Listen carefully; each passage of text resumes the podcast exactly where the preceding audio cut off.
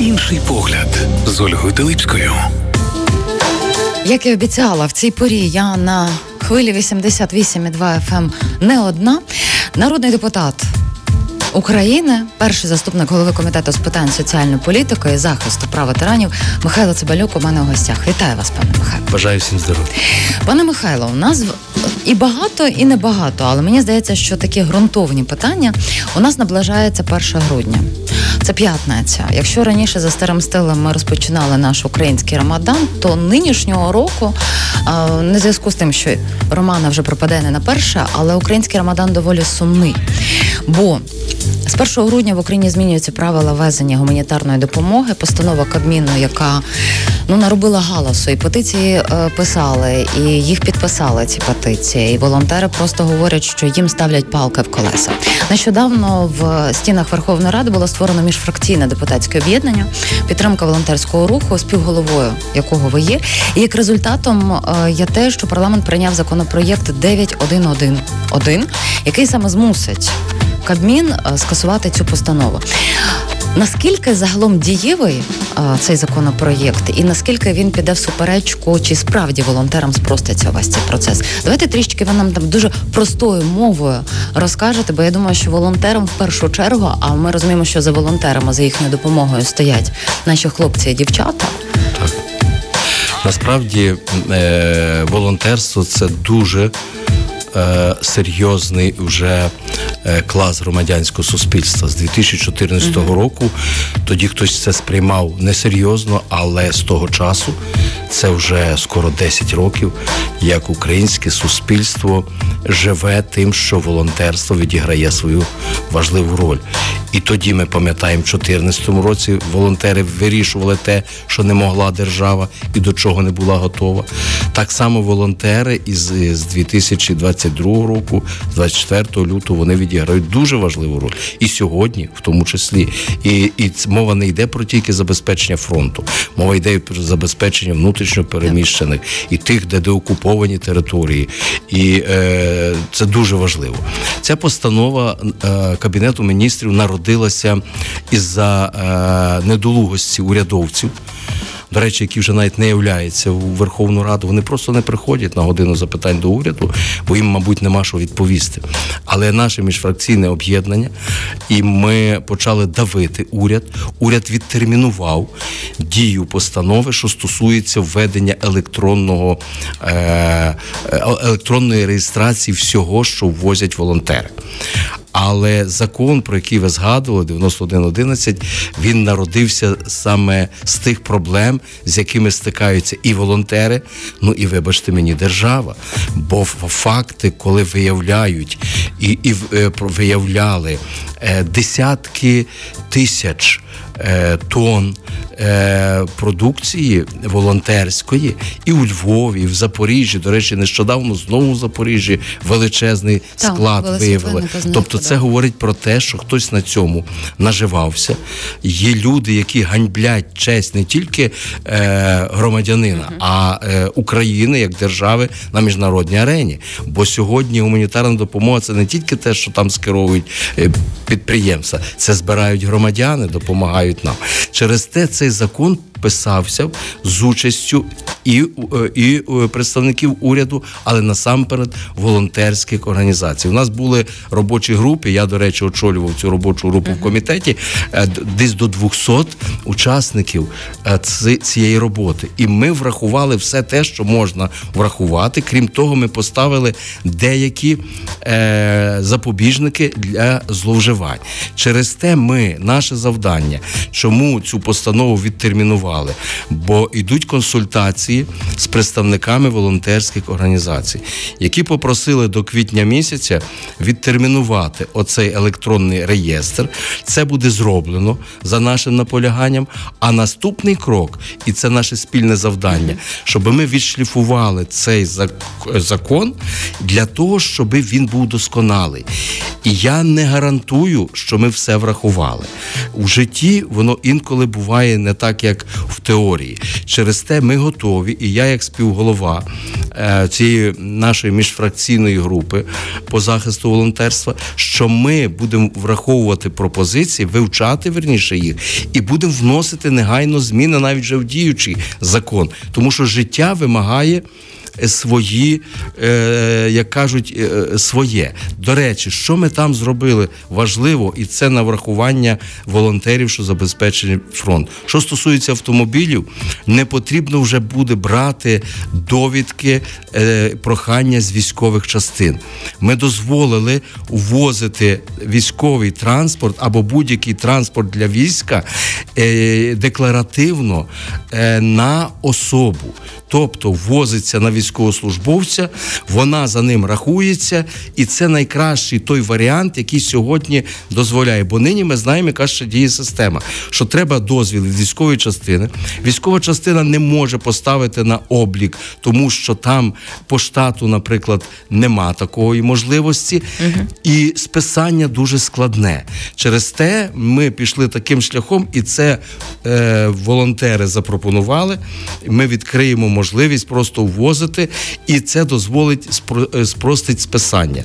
Бо нині багато військової техніки або просто автомобілів, які користуються військові, вони так і рахуються за благодійними фондами на волонтерів. Це неправильний підхід. Ще є таких ряд ми пропозицій. Ми врахували, що це насправді спростить роботу. Але я ще раз підкреслюю: ми покладаємо велику відповідальність на органи місцевої влади, які теж виступають тими, хто приймає цю волонтерську допомогу. Бо в іншому разі ми не як свідчить львівський досвід, що вибачте, протерміновані навіть дитяче харчування прийшлось знищити, щось роздали військові частини. Всі прекрасно знають, хто до цього мав відношення. Про це говорять в кулуарах влади, але насправді правоохоронці розводять руками. Чому? Тому що негайно була роздана гуманітарна допомога, і сьогодні речового доказу немає. Хоча це десятки, підкреслюю, десятки великовагових автомобілів, які розвантажилися тут у Львові. Ну, ви знаєте, мене ну те, що ви говорите, складається враження, що немає закріплено за кимось певної відповідальності, щоб вона була прикріплена, не знаю, адміністративним порушенням, кримінальним кодексом. Хоча в час війни такі речі, зловживання і наживання на війні. Ну я не хочу там бути багатослівною, але інколи хочеться прирівняти це до державної зради. Однозначно, е, де що вже зроблено. Я розумію, що це були особливо перші місяці широкомасштабної агресії Росії проти України. Не всі орієнтувалися. Ми пам'ятаємо, який був існував хаос, привозили все, хто що могли, і роздавали чи е, використовували як хто міг. Зараз настав той час, що ми вчимося на своїх помилках, щоб все внормувати, бо не є, я ще раз кажу, великою таємницею, що дехто все-таки та зловживає. І ми маємо чітко розмежувати. Чи це волонтерством є те, що людина, наприклад, оголошує збір, збирає кошти, купляє, наприклад, той же автомобіль, але тратить кошти е, людські на перевезення, на оформлення, на інші, на харчування. Тобто, що є волонтерство, що є гуманітарна допомога, а що є інша діяльність, яку потрібно, мабуть, вже класти на професійну основу. Але завдання влади, і ми дотиснули Кабмін, щоб не нашкодили і завдання Міністерства соціальної політики. До речі, завтра я знову буду спілкуватися з Жолнович, міністеркою. Хай вона розкаже, що вже зроблено, і ми готові, е, представники міжфракційного об'єднання, знову з нею зустрічатися. Бо інколи, на жаль, дехто в таких кабінетах забуває про тих людей, які сьогодні кожен день щось не довозять із за бюрократичних перепон. І сьогодні, а це вартує людського життя. Бачите, Мінсоц політика якраз і говорили про те, що ну коли презентували або відстоювали цю постанову Кабміну, про те, що це якраз допоможе шахрая, шахраїв, скажімо, уникнути. Але попри те, все, бачите, людський фактор, війна, не війна, він завжди спрацьовував. Просто війна якби підсилює ці моменти. Але є ще один з моментів, який опублікований і в листі від волонтерів до президента України, щоб було відтерміновано. Зокрема, проведення автоматичного блокування на півроку для організації, що возяться гуманітарною допомогою. Бо тут е, йдеться, що в постанові всі документи має заповнювати керівник юридичної особи, а це означає, як писали волонтери, що лише керівник повинен заповнювати, подавати всі всю документацію. Це реєстрація, вантажу внесення, інвентаризацію опису, і таким чином на нього покладається набагато більше обов'язків, і є ризик того, що ти протермінуєш, і потім всю організацію блокують на півроку без права її відновлення. Чи цей момент був у вас врахований? Е, однозначно, це враховано. Більше того, ми вважаємо, що це штучне перешкоджання діяльності або лобіювання тільки великих волонтерських організацій, тому що насправді там потрібно мати і юриста, і мати фахового бухгалтера, який буде вести цей весь облік. А що казати про те, коли сьогодні волонтери це не тільки великі організації, честь і хвала, звичайно, їм, але це є люди, які е, організувалися двоє, троє, а інколи і один, так. які просто за власною ініціативою робить таку велику справу. Уявіть собі, що він привезе цей весь е, крам, цю допомогу, буде її переписувати. Потім треба буде все взяти на облік, поставити на електронний облік. Після того ще звітувати, де ти передав все. Це бюрократичні перепони. Через те, поки що це відтерміновано за проханням самих волонтерів. А завдання до квітня місяця визначитись, як все-таки удосконалити, що замінити. І взагалі, це, вибачте, неподобство, коли кабінет міністрів без законодавчого органу, без Верховної Ради, знаючи, що готується такий законопроект, бо вони представники уряду були е, у складі робочої групи, і просто отак в спину е, мільйонам українців було підготовлена е, ця постанова. Тобто вони знали, що законопроєкт Звичайно, звичайно. А тоді питання: для чого так робити? Знаєте, е, це називається. Я не хочу критикувати, бо сьогодні справді війна, і ми всі перед вибором, перед викликом. коли права рука не знає, що робить ліва, і приходять в міністерства інколи нові люди в яких е, перші записи е, керівник департаменту, а декого серйозна посада, зразу ж міністр. І і вони щасливі сорочці народжуються? Е, ну я не знаю, чи це щастя. Їм здається, що це щастя. А насправді ви вірно сказали, має бути е, і відповідальність. От коли є моновлада, має бути моновідповідальність. Е, особливо коли е, війна, і особливо коли це стосується дуже важливих речей. Але ніби помилки виправляють. Хоча я вважаю, що їх можна було не допустити, радитись, хоча б з комітетом. Я знаю, що комітет соціальної політики захисту прав ветеранів там не просто в ньому працювати, але інколи ми, не дивлячись, що нас меншість, ми можемо дотиснути і, хоча б заставити звернути увагу на ту чи іншу проблему. Тоді подивіться в п'ятницю, коли рівно на годиннику 00 годин 00 хвилин, 1 грудня нас стає. Волонтери можуть продовжувати цю роботу, яку вони продовжують нині, без а, усяких, скажімо так, сюрпризів в лапках. Так, звичайно, і ми будемо вимагати. І завтра я про це буду говорити на круглому столі е, міністру Жолнович, щоб uh вона. Е, негайно е, більше включилася для того, щоб громадськість знала про те, що відтерміновується, і щоб люди справді не вийшли в ситуації, коли одні не поїдуть тільки із-за того, що їм здається, що ця постанова буде чинна, а інші просто потраплять в непросту ситуацію. Більше того, знаючи, що на кордонах не все спокійно і, блокуються вантажі, в тому числі і, і трапляється, що волонтерська допомога. Ну, бачите, і волонтера ще говорили, що не дали перехідного періоду навіть в цій постанові Камін. До речі, ви згадали блокування польсько-українського кордону. Е, сьогодні в рубриці зовнішній аналіз я розповідала про біографію е, лідера цього, який явно має такі проросійські і наративи в своїй біографії. Наскільки це буде теж впливати, зокрема, на те, щоб ну можливо, ви знаєте, е, зокрема, доставлення гуманітарної допомоги, тому що от сьогодні я читала на шпальтах еспресо, спілкувалася з водієм, який віз якраз гуманітарні вантажі. Йому сказали, іди в кінець черги. Я читала допис одного польського волонтера, який весь час возить спочатку повномасштабної війни в Україну допомогу. Він ну так критично по відношенню до те, що роблять поляки, тому що він каже, протестувальники приїхали, наприклад, вони там відбули якусь певну годину, поїхали далі заробляти гроші.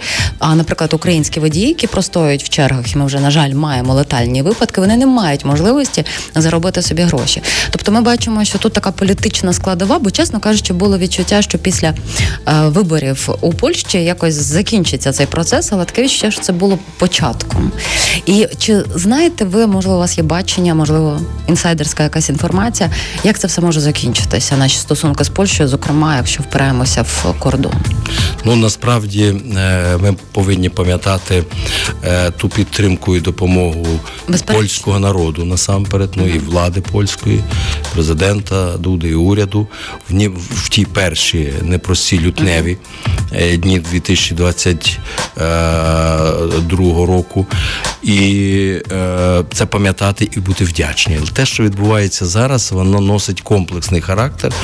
Ми надіємося, що все-таки найближчими уже тижнями буде сформований уряд і буде прем'єр е, повноцінний. Ви за Дональда Туска вболіваєте? Е, ну і, і, е, так виглядає, що він був. Я взагалі вболіваю за український народ, щоб з цієї ситуації ми вийшли не в програші, бо поки що втрачає українська економіка від цього блокування, втрачає український бізнес і втрачає зрештою фронт, бо це речі поєднані.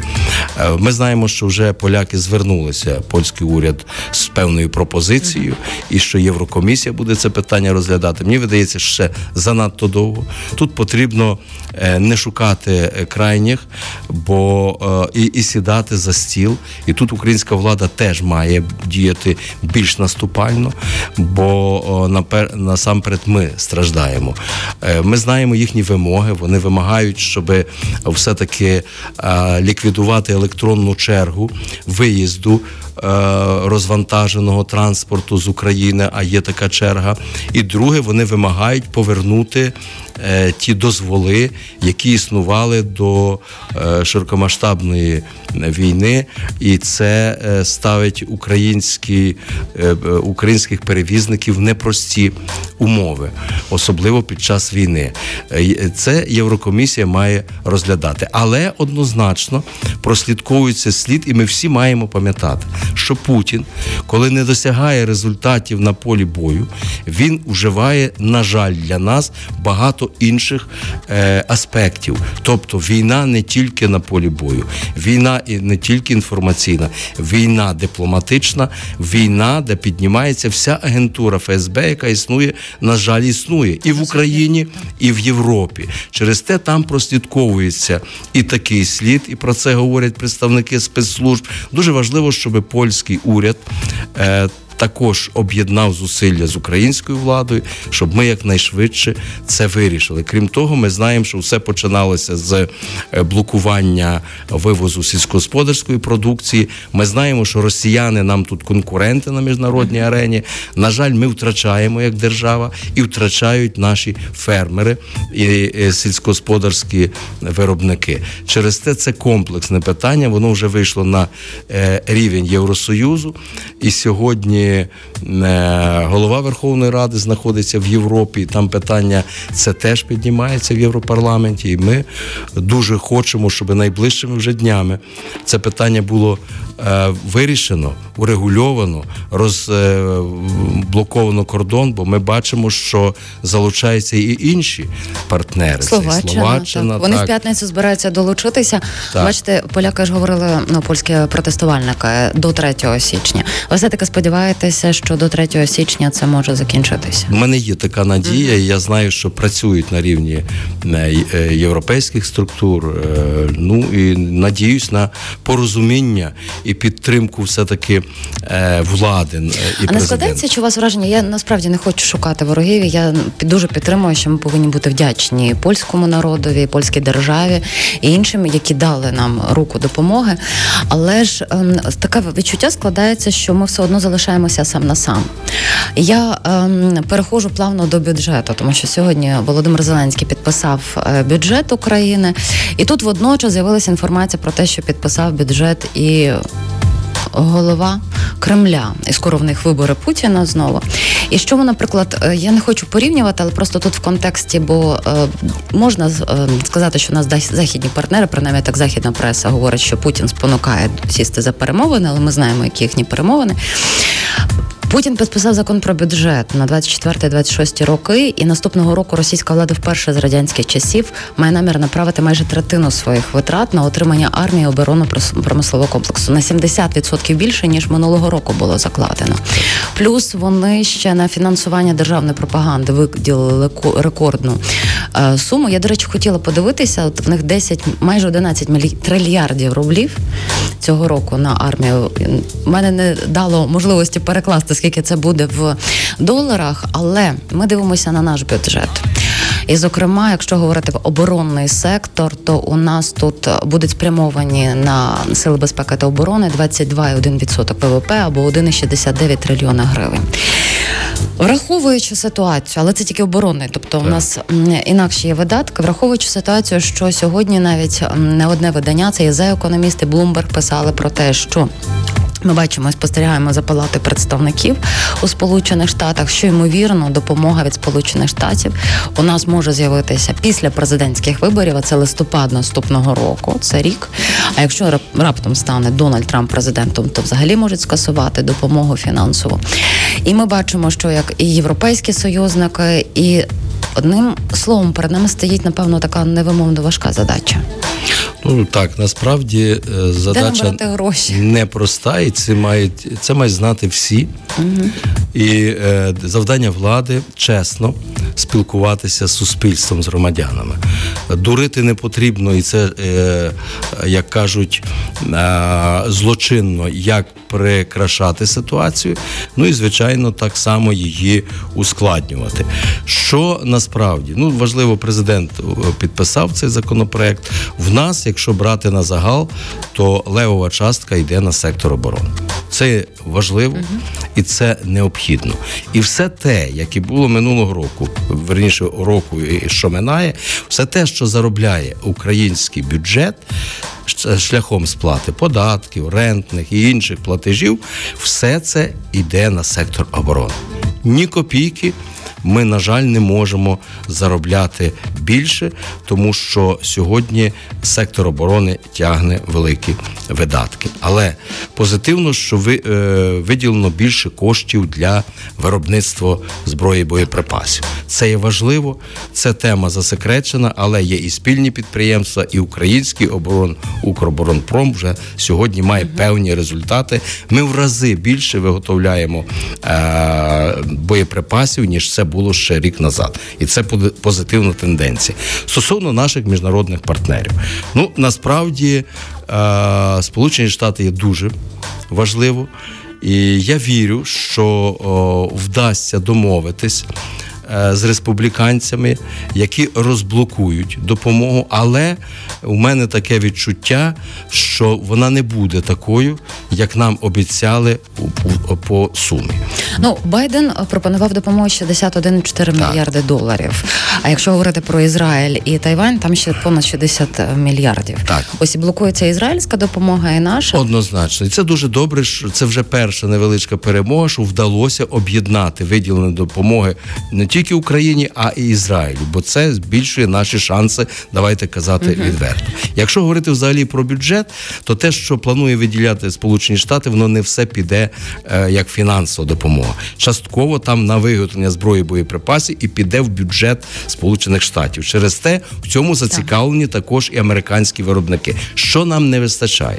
Нам, якщо говорити загальну дирку, десь приблизно 40 мільярдів, то з них 20 мільярдів а це велика сума 20 мільярдів доларів.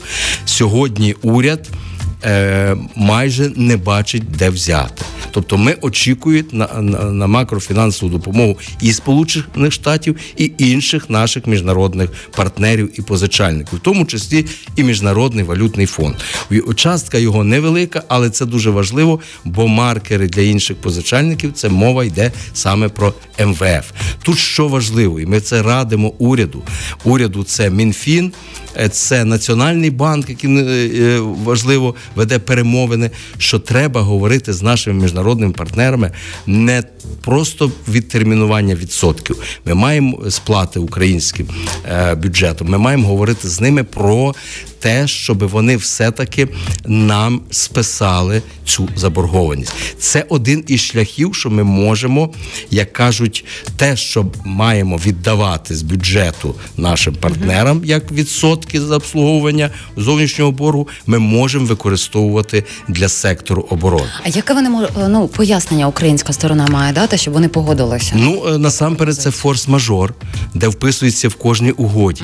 Форс-мажор це широкомасштабна війна, на яку ніхто не розраховував. А ми виплачуємо десь приблизно, наскільки я пам'ятаю, десь 2016-17 рік, те, що ми тоді позичали. Тобто, ми можемо про це говорити. До речі, в історії України, я не вже кажу інших держав, були такі приклади, коли списуються борги. Це теж один із варіантів. Але тут є і біда українського уряду. Він має більш ефективно використовувати певні сектори економіки щодо збільшення і створення робочих місць, а це додаткові поступлення в бюджет, і розвиток вітчизняного виробництва. Наприклад, сільськогосподарська продукція. Ми е, експортуємо сировину. Треба думати. Вибачте, якщо говорити про минулий рік. То найбільше йшло е, зерна і іншої продукції через е, Туреччину. І Туреччина на цьому мала додану вартість, бо в них збільшилося е, виробництво е, сільськоспереробки, глибокої переробки, і вони вже продавали. Тобто два, до 25% коштів залишилося в тій державі. От завдання українського уряду тут е, створювати умови, щоб перероблялася сільськогосподарська продукція, і ми експортували вже хоча б е, частину переробки, якщо не глибоко. Це один із тих важелів, де ми можемо шукати, щоб додатково заробляти. Але ще раз підкреслюю, е, важливо, що поки що держава виконує свої соціальні обов'язки в плані виплати всіх соціальних платежів і пенсій. Це важливо. І мінімальна заробітна плата має піднятися. Е, Я вам ску- З 24 скажу, що мінімальна заробітна плата з 1 січня 7100, Так. а з 1 квітня 8 тисяч гривень. Це, це не так, як би хотілося. Далеко. Далеко не так, але вибачте, це те, що може дати держава. Тут я, як представник опозиції, можу критикувати, але я вважаю, що треба реально дивитись на речі. Я звик так, якщо я критикую, наприклад, якщо по е, сільськогосподарської продукції, що чому тільки продаєте зерно, то я чітко кажу, де можна виправляти. А просто розказувати, що все погано і ви десь візьміть. Так, наприклад, мінімальна пенсія зросте на 300 гривень. Чи покриє тих 300 гривень, вибачте, ріст інфляції? Ні, не покрити Рі- теперішніми цінами. Ні. Я не знаю, як чесно виживають пенсіонери. Так, ріст е, передбачається, ну закладається інфляція до 10%. Але споживчі ціни все-таки зростуть. І є е, проблема. Хоча заради справедливості до кінця цього року де е, ціни на деякі сільськогосподарські види продукції навіть зменшилися. Але це не, не заслуга ні влади, це просто наші виробники сільськогосподарської продукції, деякі працюють на нульовій рентабельності або у збиток тільки щоб продати, збути, бо немає ні овочесховищ достатньо і, і немає ринку збуту. Через те ми очікуємо, що рік буде непростий, але треба владі вишукувати всі варіанти і не боятись робити зміни, в тому числі кадрові зміни. Якщо не тягне керівник тієї чи іншого напрямку, потрібно змінювати, не дивитися, хто влада, хто опозиція. Є багато фахових людей, які сьогодні, як кризові менеджери, е, готові піти, бо всі розуміють, що виклик це війна. І важливо, щоб влада це зрозуміла і залучала всіх. Те саме, що про міжнародні діяльності. Сполучені Штати і в інші європейські держави мають їхати всі: і влада, і опозиція, всі, хто має знайомих е, на рівні парламентів, на рівні влади. Нам треба дуже потужно посилити нашу дипломатію для того, щоб переконати, що сьогодні український військовослужбовець, сьогодні сили оборони вони захищають не тільки українську землю, вони захищають всю Європу. До речі, в парламенті в суботу були представники багатьох держав 90-ті роковини голодомору. вони це усвідомлюють, особливо коли е, вони всі делегації, а було більше десяти е, представники цілу ніч провели в підвалі. Мається на увазі в бомбосховищі в готелі. І вони після того в трибуни Верховної Ради, представник парламенту Чехії, подарував свічку, яка допомагала їм там колись е, пережити непрості часи. Він відверто сказав з трибуни Верховної Ради, провівши цю ніч під час тривоги, я зрозумів, що українцям потрібно не свічки передавати, а зброю і боєприпаси. Тобто, це теж важливо, коли вони приїжджають сюди, вони відчувають на е, власному досвіді, що Україна е, бореться не тільки за свою землю і свій народ. Україна сьогодні відстоює демократію в цілому світі, і тут потрібно пам'ятати. Ви знаєте, так ви згадали про дипломатію. Якраз впродовж вихідних, а ні, вже сьогодні у нас вівторок, тут вже вчора. Подивилася інтерв'ю з Вадимом Пристайком донедавна послом України в Великій Британії. Якраз зачепили питання дипломатії. Ось і на жаль, багато чого прогалено, але з однієї сторони, якщо усвідомлюєш, які прогалини є, то можна їх виправити. Мені так дуже сподівається. У нас е, час добігає, але мушу ще одне задати питання. Комітет Верховної Ради з питань соціальної політики захисту прав ветеранів.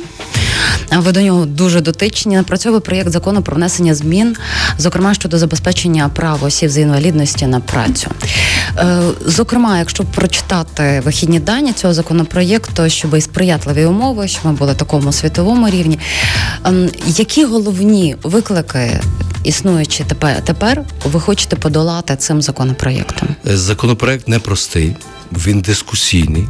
Я до нього особисто маю дуже багато Так. зауважень, і ми зараз завдання, щоб до другого читання ми його допрацювали. Наприклад, там була підтримка держави е, окремим е, організаціям, які об'єднують осіб з інвалідністю, наприклад, нечуючих людей і небачачих. Їм раніше держава допомагала в фінансуванні, вони теж створюють робочі місця. Зараз пропонується не робити акценти, а навпаки, ділити на всі, в тому числі організації громадські, яких є багато, і вони невеликі, і не всі можуть е, працювати на захист осіб з інвалідністю. Але я вважаю, що нам треба зберегти те, що було позитивне, але однозначно його розширювати. Цей законопроект спрямований. Основна його мета.